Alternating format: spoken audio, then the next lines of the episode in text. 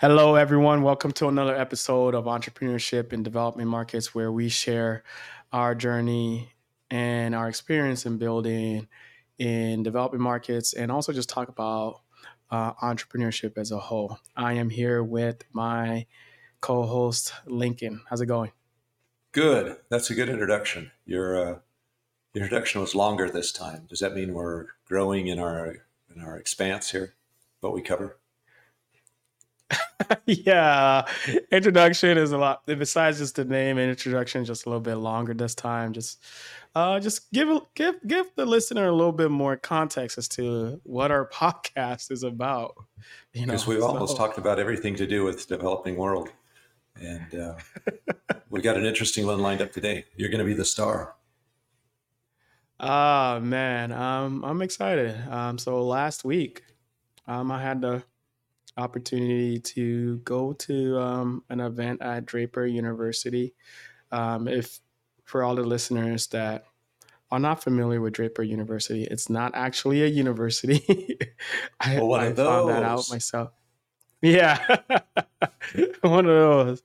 Um, it was uh, Draper University was started by uh, uh, Tim Draper, um, pretty influential in Silicon Valley, and just in the startup and entrepreneurship space. And he started Draper University to be sort of, uh, I would say, more of a, a like an incubator for helping entrepreneurs build um, their businesses and for him to be able or his VC firm to be able to um, invest in promising startups that go through um, his program.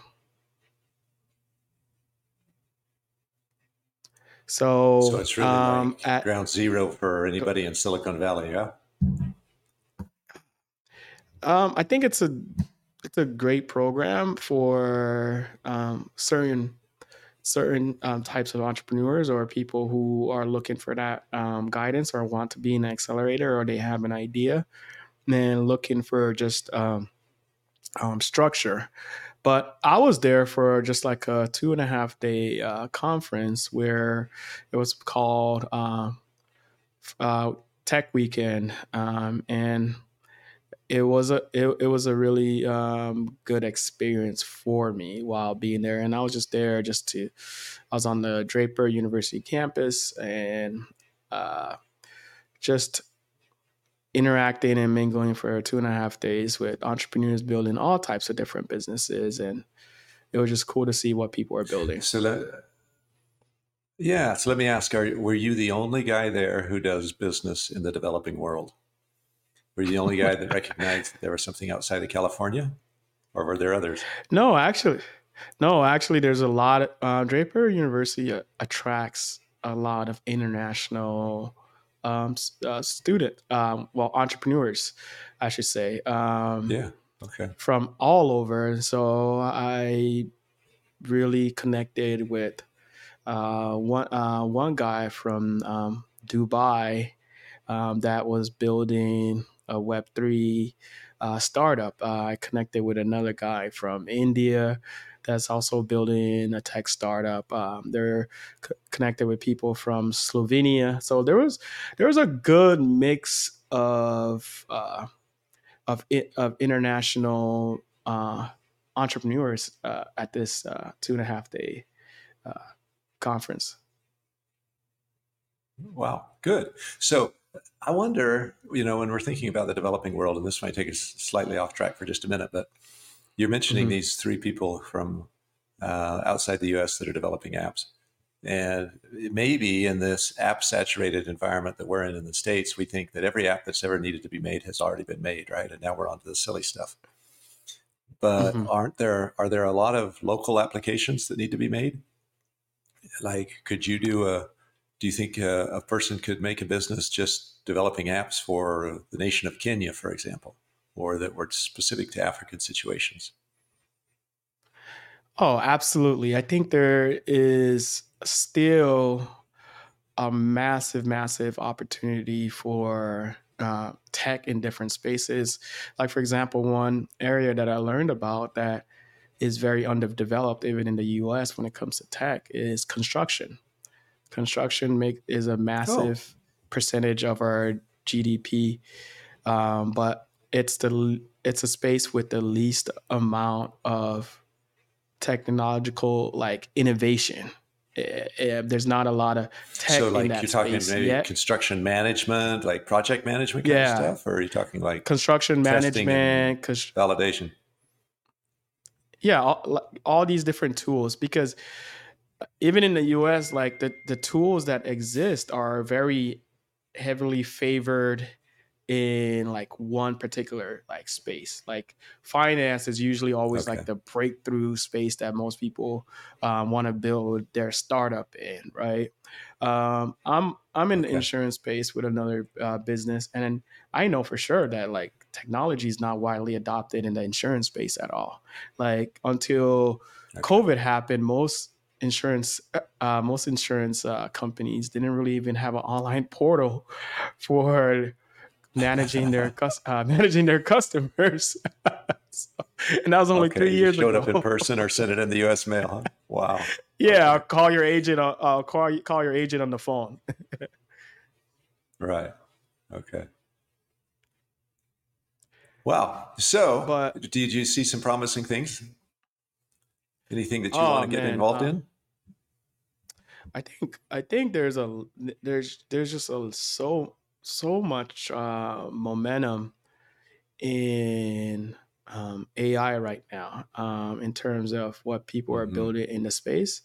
There's a lot of people building AI startups just because just for the like the namesake of saying, "Hey, I'm building an AI startup." But I do think there is this massive, massive um, shift that's happening where anything that can uh, have AI incorporated into it will be incorporated into it from medicine to uh, from like AI that assists doctors and patient care to um, AI that um, helps you manage your fitness and tracks like your um, one startup that I saw was uh, they had an AI platform that you can use with um, your uh, your smartphone. And if you're like lifting if you're lifting weights it would tell it would tell you like if your form was bad and the different things to like correct and like coaching that you probably wouldn't appreciate.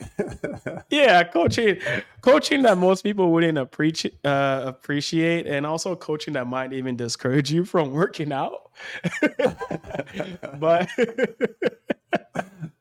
but you know one of the big one of the big things that the um the founder of the business said was, "Hey, uh, the number one reason why a lot of people stop their uh, uh, their fitness journey when they when they start is due to injuries that happen oh, while they're trying to okay. get in shape. So, like the better form you have, you know, the the end goal is you know sure. you're less in, like prone to injury and you're actually able to hit hit your um, hit your uh, fitness goals. But then, uh, you know, I saw, so yeah, there is a lot of promise within um, the AI space and um, as a whole. How much of this do you think is uh, just like, you know, relabeled? Oh, it's Kleenexes, but it has AI in it now. Uh, so now it's cool. How much of is just a normal business being relabeled with uh, artificial intelligence? I think it's probably 99. 99% oh wow of it is it's being relabeled but right now re- relabeling is selling um, because okay. that's what uh, that's what investors are looking for um, if you um, we I had a conversation with a couple of entrepreneurs I'm like well first a couple years ago if you were in the crypto space and you're building a crypto or crypto or blockchain um, um, startup, you were you were you were hot. Mm-hmm. You know, you were the hot girl on the block. you know, instantly cool. But yeah, yeah, you were instantly cool. But since crypto is not doing so hot anymore, you know, all of the um, the, there's not a lot of investment going into that area as much or into blockchain. So the VCs moved on. They moved on. Um, then they moved from crypto to trying to position things as like Web three, which is you have ownership over uh, the uh, ownership over your data and um, you have ownership over like who has access to your data and it was like this independent data Right. movement that uh, took place on Yeah. the internet which to me was always very bizarre because where yeah i have ownership over my data but like how much data management do i really give a shit about or do i really Right. How, how much time am I going to spend doing that? Exactly. yeah and how do i inf- how do i really enforce a violation of of this without Right. and, and it was bizarre to me because i always i always felt like if there was anything that um, the consumer or um, internet users could do is we i think we're at the digital age where i think an internet bill of rights is probably a better blueprint where the government says hey as Mhm. being part of a as a digital citizen, we know that the internet is now a val, um, a valuable part of being able to function in society and being able to uh, Right. uh, being able to get around. So there needs to be uh, there needs to be a internet bill of rights that's developed. Like all citizens living within the United States have these rights: the right to their data, to data protection, the right to um, um, not be having their data sold unless without their permission. These things that are have a more like structural legal blueprint that can actually be in, enforced. And so, Right. but anyways, but you know now Yeah. it's the AI, it's the AI movement. This is the excitement. Right. Okay. Yeah. So, what else did you learn at this? Uh, tell me again the name of the university. So it's uh, Draper University, um, and it was Draper um, University. yeah, uh, Someday that'll be famous, though. Look, uh, one of my kids goes to Cornell, and Cornell was started by this dot com billionaire uh, called Ezra Cornell, who used to own some land there in Ithaca, New York. And then he got involved with this idea to string a piece of wire all the way across the United States and make the first telegraph. And he was a shareholder in that first company called Wells Fargo. And when he cashed out, he started a university. So, you know, maybe Draper will be as famous as Cornell someday. hey, that's that's how it always starts. Um, so yeah, I think Sure. it's in the right place, um, and it's currently in the right time and air. So I definitely think it yeah. the university has continued that program has continued to make a name for itself in um, just around the entrepreneurship um, space. So, what were some other But, like, takeaways? to your- what were some other things that you learned? I think one of the really uh, big takeaways is when you work in uh, a silo um, environment like I do, where or you just don't really interact with as many business owners or entrepreneurs uh, uh, on a day to day basis.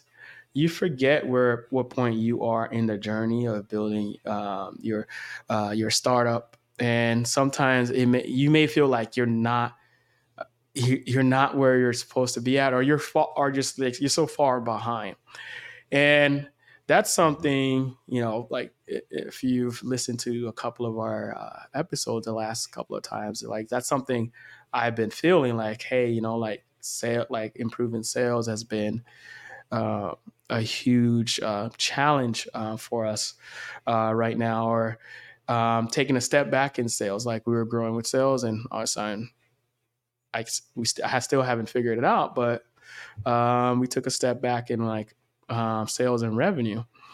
But going to this conference just just just kind of uh, reassured me of like this, this journey of building is uh, it's it's just such a roller coaster ride because everyone just has Mhm. sort of the same sto- sort of the same story, right? And some people have been at been at it for far longer than I have with and they don't have nearly the um the results that I have in terms of like the results that I want. And they're like, man, like you did you're you done that in like uh the last two and a half years. And, and you made a like, profit? Yeah, I, I've been They're not sure I've been that is. I've been built yeah, I've been building my technology for the last six years, right?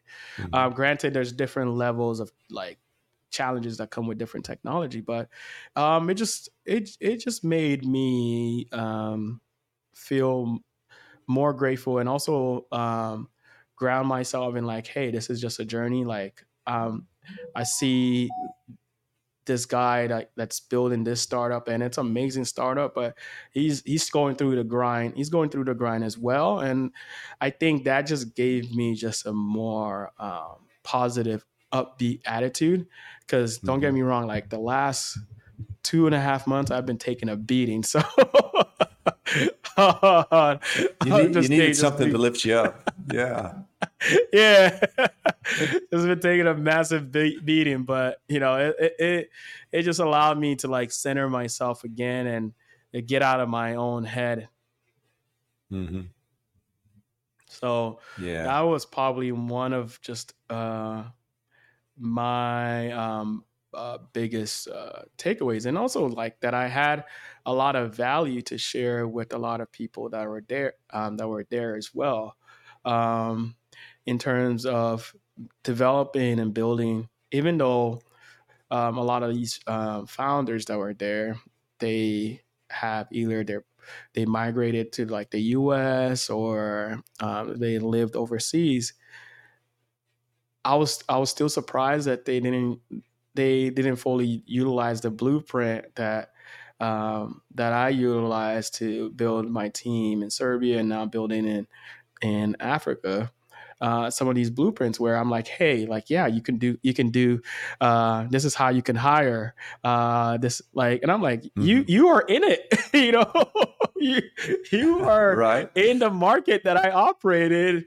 You should know this, you know. So it was it, was interesting to see. So why like, you, oh man, you you did that. So why do you think you value? yeah. So it's it's like you valued their people more than they did. Is that what? Uh, they're just not seeing the value in hiring locally, or what do you what do you think's happening? Um, I, I, am not.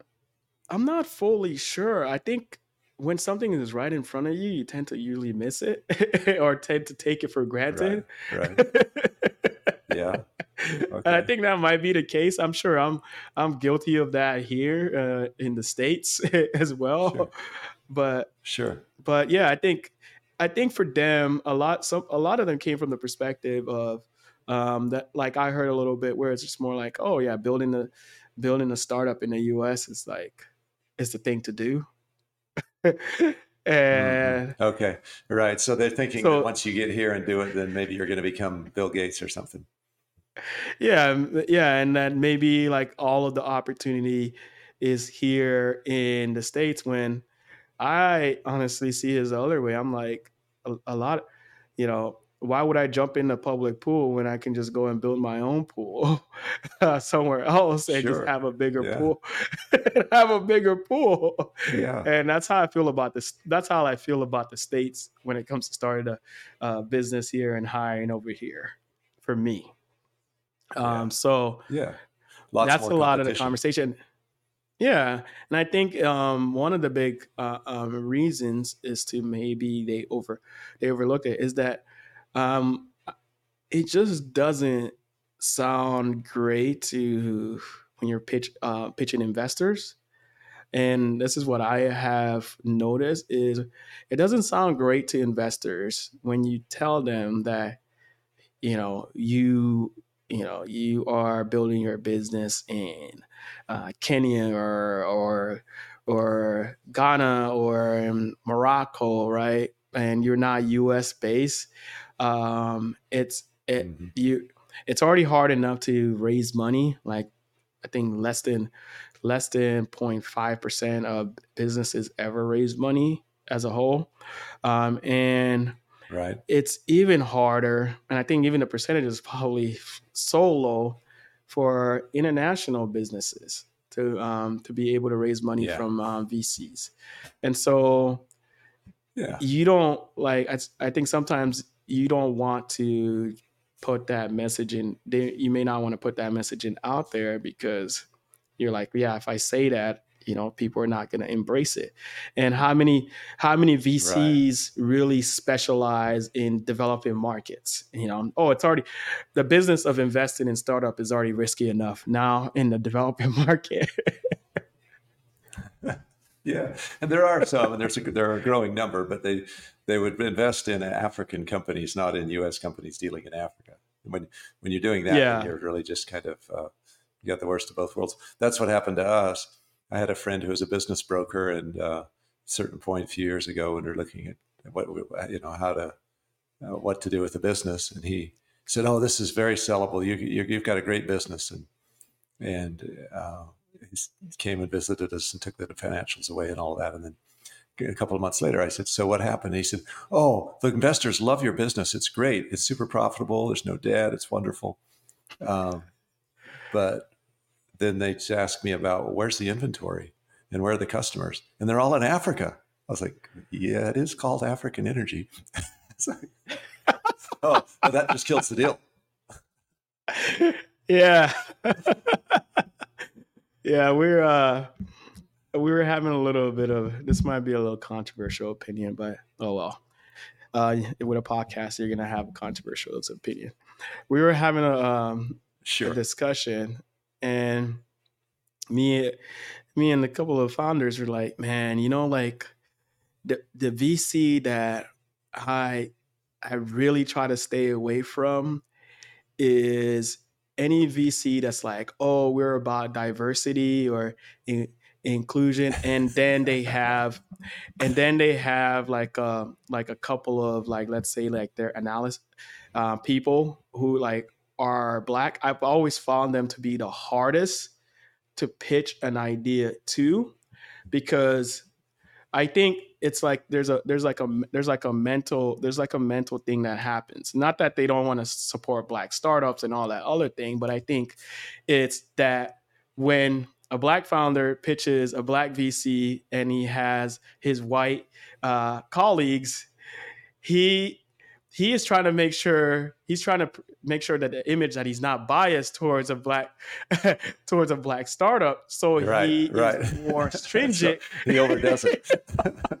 Yeah he overdoes he it. and, and and you leave and you leave the meeting you're like dude like you you went so you went so eat like you went so easy on these um uh, like you just went easier but on me you like you're beating you're beating me up and we actually saw that uh-huh. in um we actually saw that at the conference because there was a pitch competition so i became okay. really uh, uh really close to the two days that we were there uh, with the guy from dubai and one of the, one of the judges um she was also from um, like the middle east and the the guy the guy gets up there pitches his startup first of all they didn't even they didn't even give him the clicker. So like he was already at a disadvantage because some the, uh, the last person that came up just took the clicker and sat down. So he didn't really have his presentation to be able to go through. And i'm just like well, i don't know why they didn't give him the clicker. I, i'm like so he pitches his startup and like the first thing that comes out of uh, the lady's mouth is like, "I don't understand your biz. I don't understand your business." And I'm like, "You're a judge. Like, ask the ask the questions to understand the business." And like, he would not. She would not let him speak. Just like as soon as he'll be like, "So what does your business do?" And then he'll just bombard, like, berate him with like questions like just ongoing questions and he couldn't really even finish like explaining and that's when we just started having that conversation about just um, um, just you sometimes deal with like these VCs that have they might have really great intentions and they might be really trying to open it up to getting more people of color or uh, black founders um, more funding but mm-hmm. a lot of the times dealing with them becomes such a hassle because they just don't they're they're they're in this mind space of like hey i let me make sure like i'm i'm a, like more thorough with this black guy and don't show sure. bias. And then and then i come across isn't it? yeah then, then i come across like a like a vc that's not like someone that looks like me and it's like oh man that's a great idea. We should talk or or i'm just like man why couldn't it be a little bit easy, easier? But I've also heard I've yeah, also heard the same mean, thing from like women founders as well. When because there's not a lot of women I'm in sure um, everybody's in yeah. so it's really interesting. Um, like observation to also just like see in person. I've experienced it myself, but just to see it in person and how much, uh, uh, uh, how much like uh, tougher it is as well for people out there. yeah, Mhm. sure. Well, sounds like it was time well spent, and um, even uh, even if you feel like you maybe weren't as productive as you could be, it was a good uh, time to get a little more confidence in yourself. And when you feel like you're maybe not as hip as these other guys, just remember out here in rural Arizona, where the livestock business is really important, and most of us come from ranch backgrounds, AI stands for artificial insemination. And so we're really excited that people are using AI as much as we do out here. and AI is going to be coming for your tractors. And I'm sure they already uh, started. Um, but uh, just to wrap up this episode, if you enjoy this episode, please go and subscribe uh, to the podcast on your favorite podcasting app and uh, leave us a review and uh, and a comment. And we will catch you next time.